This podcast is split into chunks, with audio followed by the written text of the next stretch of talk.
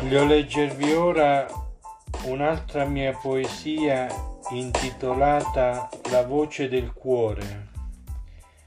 Ho ascoltato la voce del cuore, un gesto, una solitudine d'amore, mille mari con mille stelle, ne discendi dal sole. Ho udito l'altra notte la tua voce cupa, lirica d'un canto, nella solitudine di un fanciullo. Mi condanni ingiustamente come un ermellino nell'ora prima del mattino. Serenamente e pazientemente ti annuvoli come oggi piove vertiginosamente assente. Poesia dedicata a Valentina.